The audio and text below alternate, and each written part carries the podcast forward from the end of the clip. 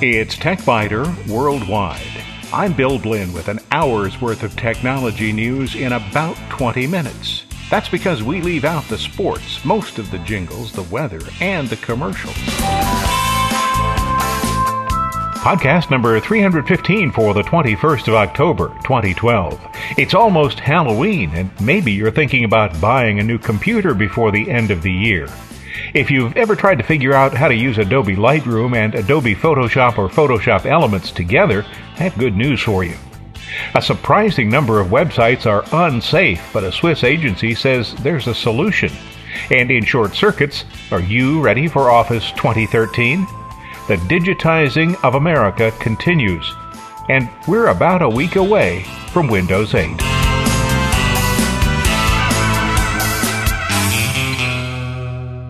Computer sales usually increase in the fourth quarter, and there are lots of reasons for that. There are seasonal purchases around the various year end holidays for home computers, and businesses whose fiscal years coincide with the calendar year often buy near the end of the year once they've analyzed profits for the year. This year, there's another compelling reason to think about a new computer in the fourth quarter. Windows 8 will be released later this month. If you're thinking about building or buying a new computer, there are several points that should be considered. If you'll buy from a big box store or one of the big manufacturers, your choices are going to be limited. But if you build your own computer, most computer stores such as Micro Center do have build it yourself supplies, or if you work with a custom computer builder such as TCR in Pickerington or Lancaster, Ohio, you have a lot more choices. When it comes to custom fitting a computer, having more choices is always better than having limited choices. First and foremost, you should think about how you use the computer. If you're a die-hard gamer to whom milliseconds are critical in blasting those competitors, you'll want the fastest components you can find. If you're a professional or advanced amateur photographer or videographer, you are going to want a computer with a lot of hard drive space and a gigantic amount of memory. Computers that I've just described tend to be expensive. On the other hand, if your primary uses are email, web browsing, and word processing, you might be a candidate for a computer that can be purchased for just a few hundred dollars. Prices have changed so much in the past five years that you'll probably find you can replace a $1,500 computer with a $500 computer, maybe a $300 computer, that has more memory and more storage space than what you paid for half a decade ago. But wait, as they say on late night television, there's more. You can't, of course, create a computer that doesn't age. No matter how much hardware you buy today, advances in software will eventually swamp it. You can, however, take some things into consideration. If you know you'll need a lot of disk space, make sure that you have enough internal connections and space inside the case for more drives. Because memory is the least expensive way to improve system performance, you'll also want to make sure there's a way to upgrade the RAM. The system board is often not given much consideration, but think about this it's what controls your selection of other components. The big manufacturers tend to skimp on power supplies. An engineer will add up all the power requirements of what they plan to put in the box, and then they'll add maybe 10% to make sure the computer, as manufactured, has enough power. But what if you add something? It's easy to install more hardware than the basic power supply can accommodate. High end video cards may require an 800 watt power supply, and your 200 watt standard power supply will malfunction under a load like that. A larger power supply will provide better quality power, and it might even be quieter than the standard cheap power supply. And speaking of quiet, consider adding extra fans. Now, I know fans typically aren't thought of as being quiet, but stick with me for a moment. Your CPU will undoubtedly have a fan attached.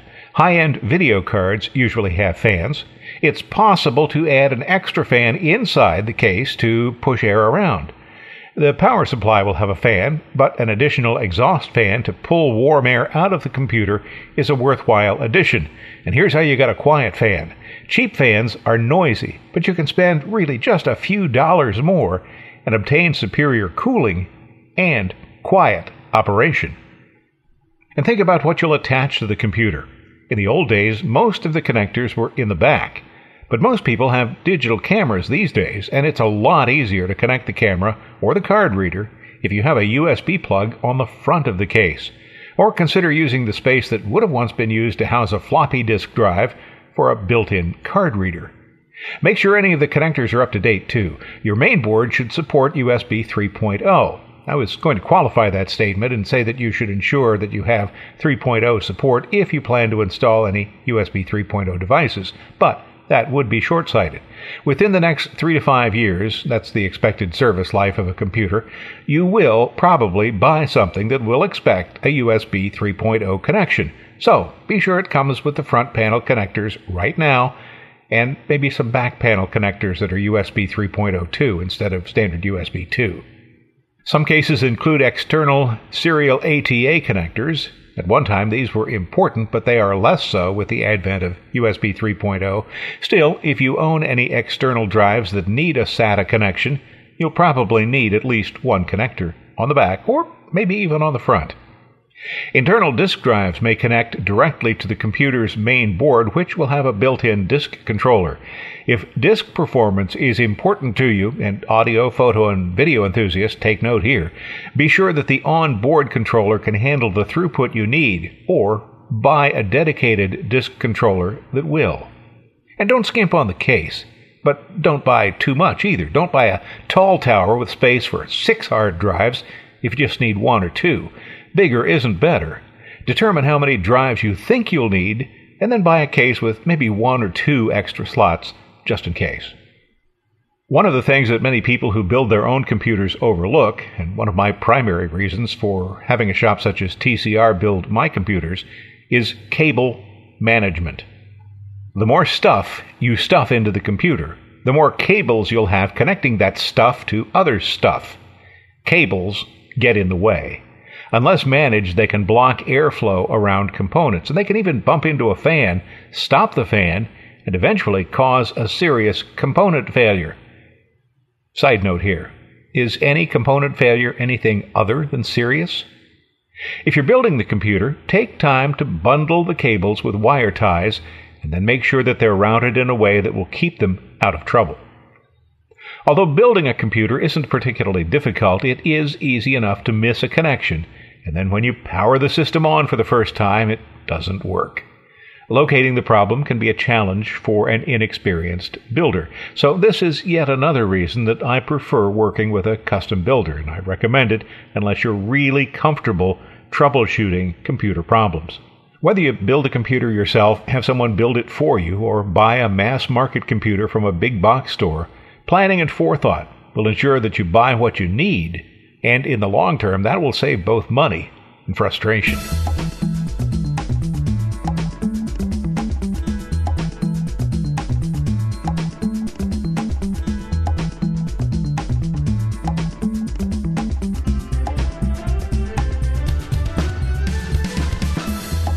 You've probably heard funny stories about some old guy in Maine who, when you ask him for directions on how to get somewhere, will say, eh, You can't get there from here. And maybe you feel that way sometimes when you're trying to use products by Adobe.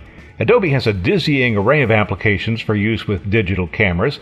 There's Photoshop CS6 that seemingly does everything. And there's Lightroom that manages to accomplish some tasks with greater ease of use than Photoshop. Add to this mix Photoshop Elements, which includes a few tricks that aren't present in either Lightroom or Photoshop CS6. And then there's the Media Organizer, Bridge, and the Raw Image plugin that works with Photoshop Camera Raw. Maybe you've tried to figure out how all of these pieces work together, and maybe you've been frustrated. And maybe you thought, eh, you can't get there from here. Well, now there's an answer. And the answer comes from Jan Kabili. Jan Kabili comes to Photoshop via a route that you might consider unusual. I know I do. She has a degree from Stanford Law School. Jan is also one of the best Photoshop trainers you could ever hope to find because she doesn't allow other aspects of the various programs to get in the way of the point that she's teaching. Presentation, after all, is the mark of a good lawyer. And in addition to the law degree, she's a photographer with a Master of Fine Arts degree from the University of Colorado at Boulder. You'll find a six minute section of Jan's two and a half hour course on the TechByter Worldwide website. In this section, Jan explains why you might want to use Lightroom and Photoshop together. Make sure to check it out on the TechByter Worldwide website. Jan shows how to combine both programs and why it's important. In short, Lightroom can quickly and easily make changes that affect the entire image, exposure and color balance, for example. Photoshop, on the other hand, excels in pixel level editing. After watching this program, some photographers might decide to use Lightroom as their primary organizational tool and Photoshop preprocessor. And that wouldn't be a bad idea. And in fact, I consider that to be an excellent idea. Because Lightroom includes everything that Adobe Camera Raw can do. That means the initial organization and processing can all happen in Lightroom. Then only the images that need specific pixel level changes can be exported to and edited in Photoshop. Lightroom makes it possible to pass any image over to Photoshop, and Jan demystifies the differences between how this process works for RAW files and how it works for JPEG files.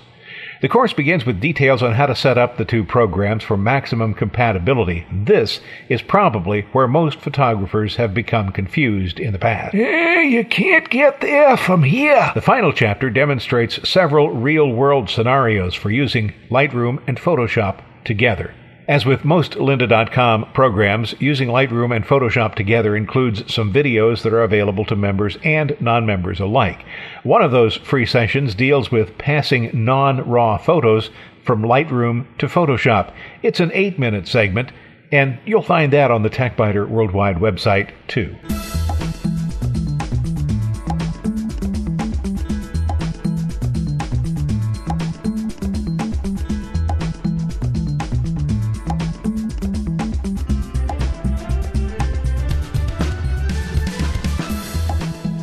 Well, you don't visit porn sites, so you're not worried about malware being served to your computer. Surprise! Most porn sites are clean. That's because the operators want you to come back and they want you to spend money. They're really not interested in infecting your computer or stealing your information. But a standard business site might be infected.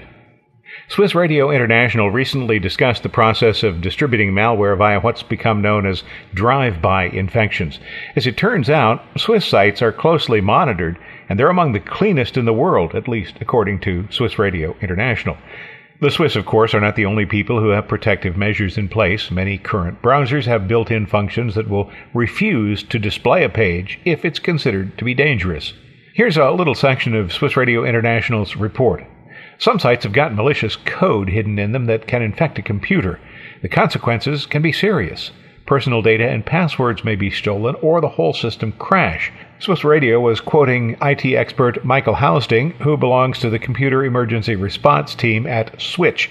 That's the organization that looks after Switzerland's internet access. Hausding says his job is to block infected sites and prevent the spread of malware and other harmful code. Organizations such as CERT attempt to identify problem sites and then provide information that browsers can use to block them.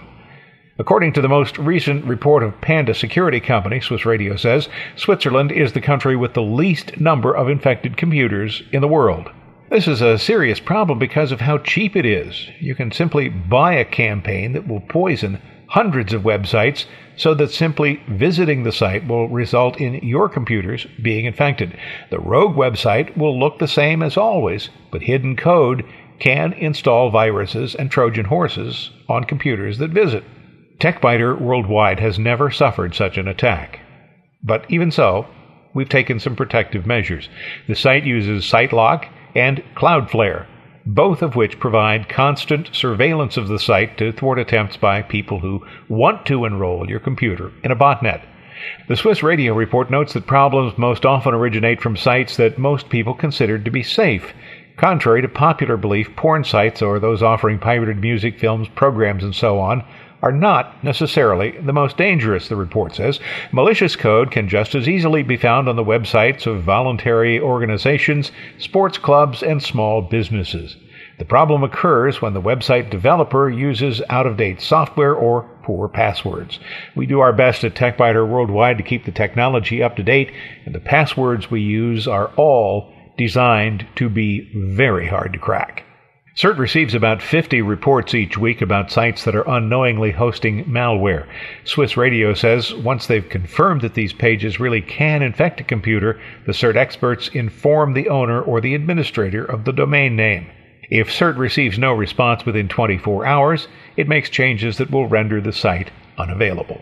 The report says that CERT eliminated nearly 3,000 rogue sites in the past year. Although other services exist to perform these kinds of services, CERT seems to be the only government sponsored operation in the world.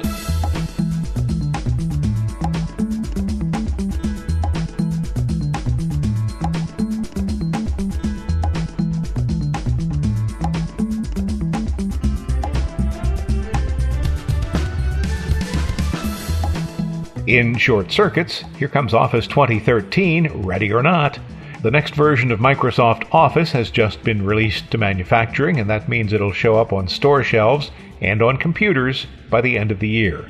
Office 2013 looks much different from Office 2010 or 2007, but much remains the same under the surface. I've been using a preview version since about mid year, and overall I like what I see, but there are some rough edges in the preview version. Maybe these have been removed in the RTM version, but I haven't been able to obtain that yet. Possibly the most improved product is OneNote, an application that I've been using for years and that I find absolutely indispensable.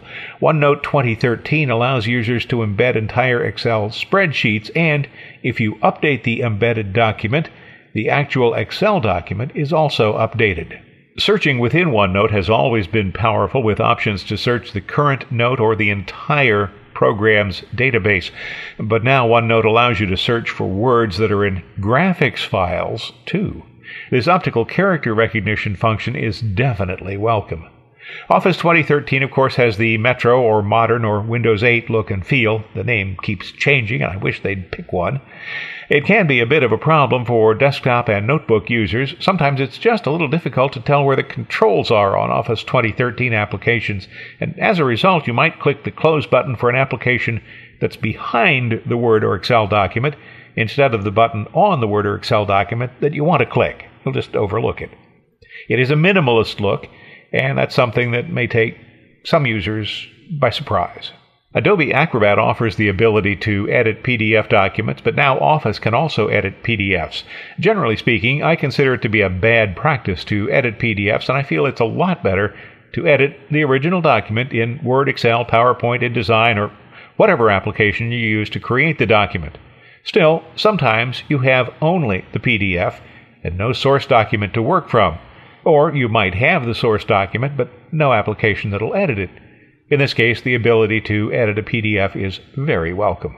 I have developed kind of a love hate relationship with Word's new Read mode. By default, any downloaded documents open in this view, and it's handy if you don't need to make any changes to the document, but I usually do. The ribbon and Word's toolbars disappear, and the only way to get them back is to select Edit under the View toolbar. Only takes a second, but it's kind of an annoyance. Although this is a good way to view a document, I almost always need to switch to the edit view so that I can actually do something with it. So, is this new version of Office 2013 perfect? Well, obviously, no. Has any version of Office ever been perfect? Also, no. But more of the changes are improvements, at least from my perspective.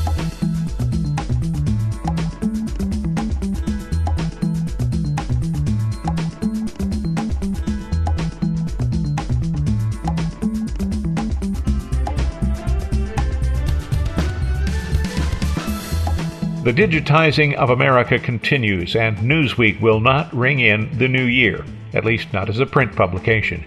Instead, the final issue of Newsweek will go on sale on the 31st of December 2012. Now, it'll probably carry a January 2014 publication date, but any way you look at it, it's still the end of the line for Newsweek in print. This is not a surprise. Newsweek nearly vanished two years ago, but at the last minute, the Washington Post sold the magazine to Sidney Harman and it merged with the Daily Beast. Despite the improved content, ad pages continued to decline. The Daily Beast and Newsweek now attract, according to Newsweek's website, more than 10 million unique online visitors per month. The magazine reaches 14 million readers across America and millions more through its international editions. The second largest news weekly magazine in the United States, Newsweek rarely surpassed time in circulation or revenue. Tina Brown, the editor of the Daily Beast, has also served as editor at Newsweek for the past two years, and this week she was the one who announced that the online only version of Newsweek Global will debut in January. Tina Brown explained it this way, and I quote our business has been increasingly affected by the challenging print advertising environment. While Newsweek's online and e reader content has built a rapidly growing audience through Apple, Kindle, Zinio, and Nook stores, as well as on the Daily Beast, tablet use has grown rapidly among our readers, and with it, the opportunity to sustain editorial excellence through swift, easy digital distribution, a superb global platform for our award winning journalism by year's end, tablet users in the United States are expected to exceed 70 million. That's up from just 13 million two years ago. End quote. The trend is clear, and Brown cited a study recently reported here by the Pew Research Center. Currently, 39% of Americans say they get their news from an online source, according to Pew Research. In our judgment, says Brown, we have reached a tipping point at which we can most efficiently and effectively reach our readers through an all digital format. This was not the case just two years ago. It will increasingly be the case in the years ahead. Andrew Sullivan, who writes for the Daily Beast, seems to have come to the same conclusion I did. If newspapers and magazines can't find a way to stop printing, they're doomed. You'll find a link to Sullivan's comments on the TechByter Worldwide website. And this is a story that'll be repeated more frequently, I suspect, as the old media attempt to find a place in the future. I hope this all works out for Newsweek because there's a danger that news gathering organizations such as this won't really be appreciated until they no longer exist. Russians had two leading publications in the Soviet era Pravda, which means truth, and Izvestia, which means news or intelligence. And the Russians had a saying in Pravda, there is no news, and in Izvestia, no truth. That works better in Russian, but you get the idea.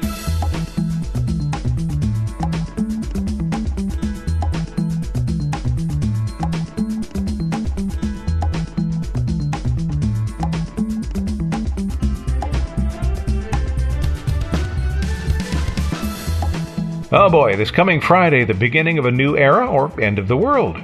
Friday, October 26th, 2012. That's the day Windows 8 will be available on new computers and on store shelves for upgrading Windows 7 computers. Why Friday? And how do you view this day? Is it like any other Friday or is it something special? Will stores be open late so that people can buy the new operating system at midnight? That's what happened for Windows 95. But is Windows 8 perceived as sufficiently different for stores to stay open late? Those who are thinking about buying new computers might want to do so at midnight. Those who are upgrading existing computers will be understandably less enthusiastic because Windows 8 brings no really dramatic new features to computers that have no touchscreen capabilities. Faster boot time, of course, faster load times for programs, faster shutdown, faster transition to sleep mode, all those are good. Maybe Windows 8 even brings better reliability than Windows 7, and Windows 7 is pretty reliable. Now, these are all good features, but hardly something that people will run out to stores at midnight to obtain. And why Friday? Well, if you're a home user, and I suspect that home users are the people most likely to upgrade immediately, the Friday release date gives you the entire weekend to work on the upgrade and the follow up configurations that most users want to make to ensure that the operating system does what they want it to do. My initial thought is that if you're happy with Windows 7 and you don't have a touchscreen computer, there's really no compelling reason to upgrade immediately. Although I upgraded two laptop computers to Windows 8 the day the RTM, the release to manufacturing code, became available, I think I'll wait a little bit to upgrade the desktop, but I still plan to do it before the end of the year. Many tech writers have said that corporate buyers will shun Windows 8 as they did Windows Vista, but that might not be the case. Even Microsoft now admits that Vista was a poorly designed operating system and that Windows 7 was really Vista done the way it should have been done in the first place. In this regard, Windows 8 is evolutionary. But deciding to use what's essentially the same user interface on devices ranging from phones all the way up to servers is revolutionary. For this reason alone, Windows 8 is going to start showing up in offices far sooner than corporate chief information officers might like. In the 1980s, corporate IT managers were blindsided by employees who expensed Apple II computers and brought them into the office so that they could use VisiCalc. Microsoft's Surface tablets will soon be available. The Windows 8 phone will soon be available. Hybrid tablet laptop computers will soon be available. And guess what operating system is going to be on all of those? If you're a CIO, 2013 could be a very entertaining year.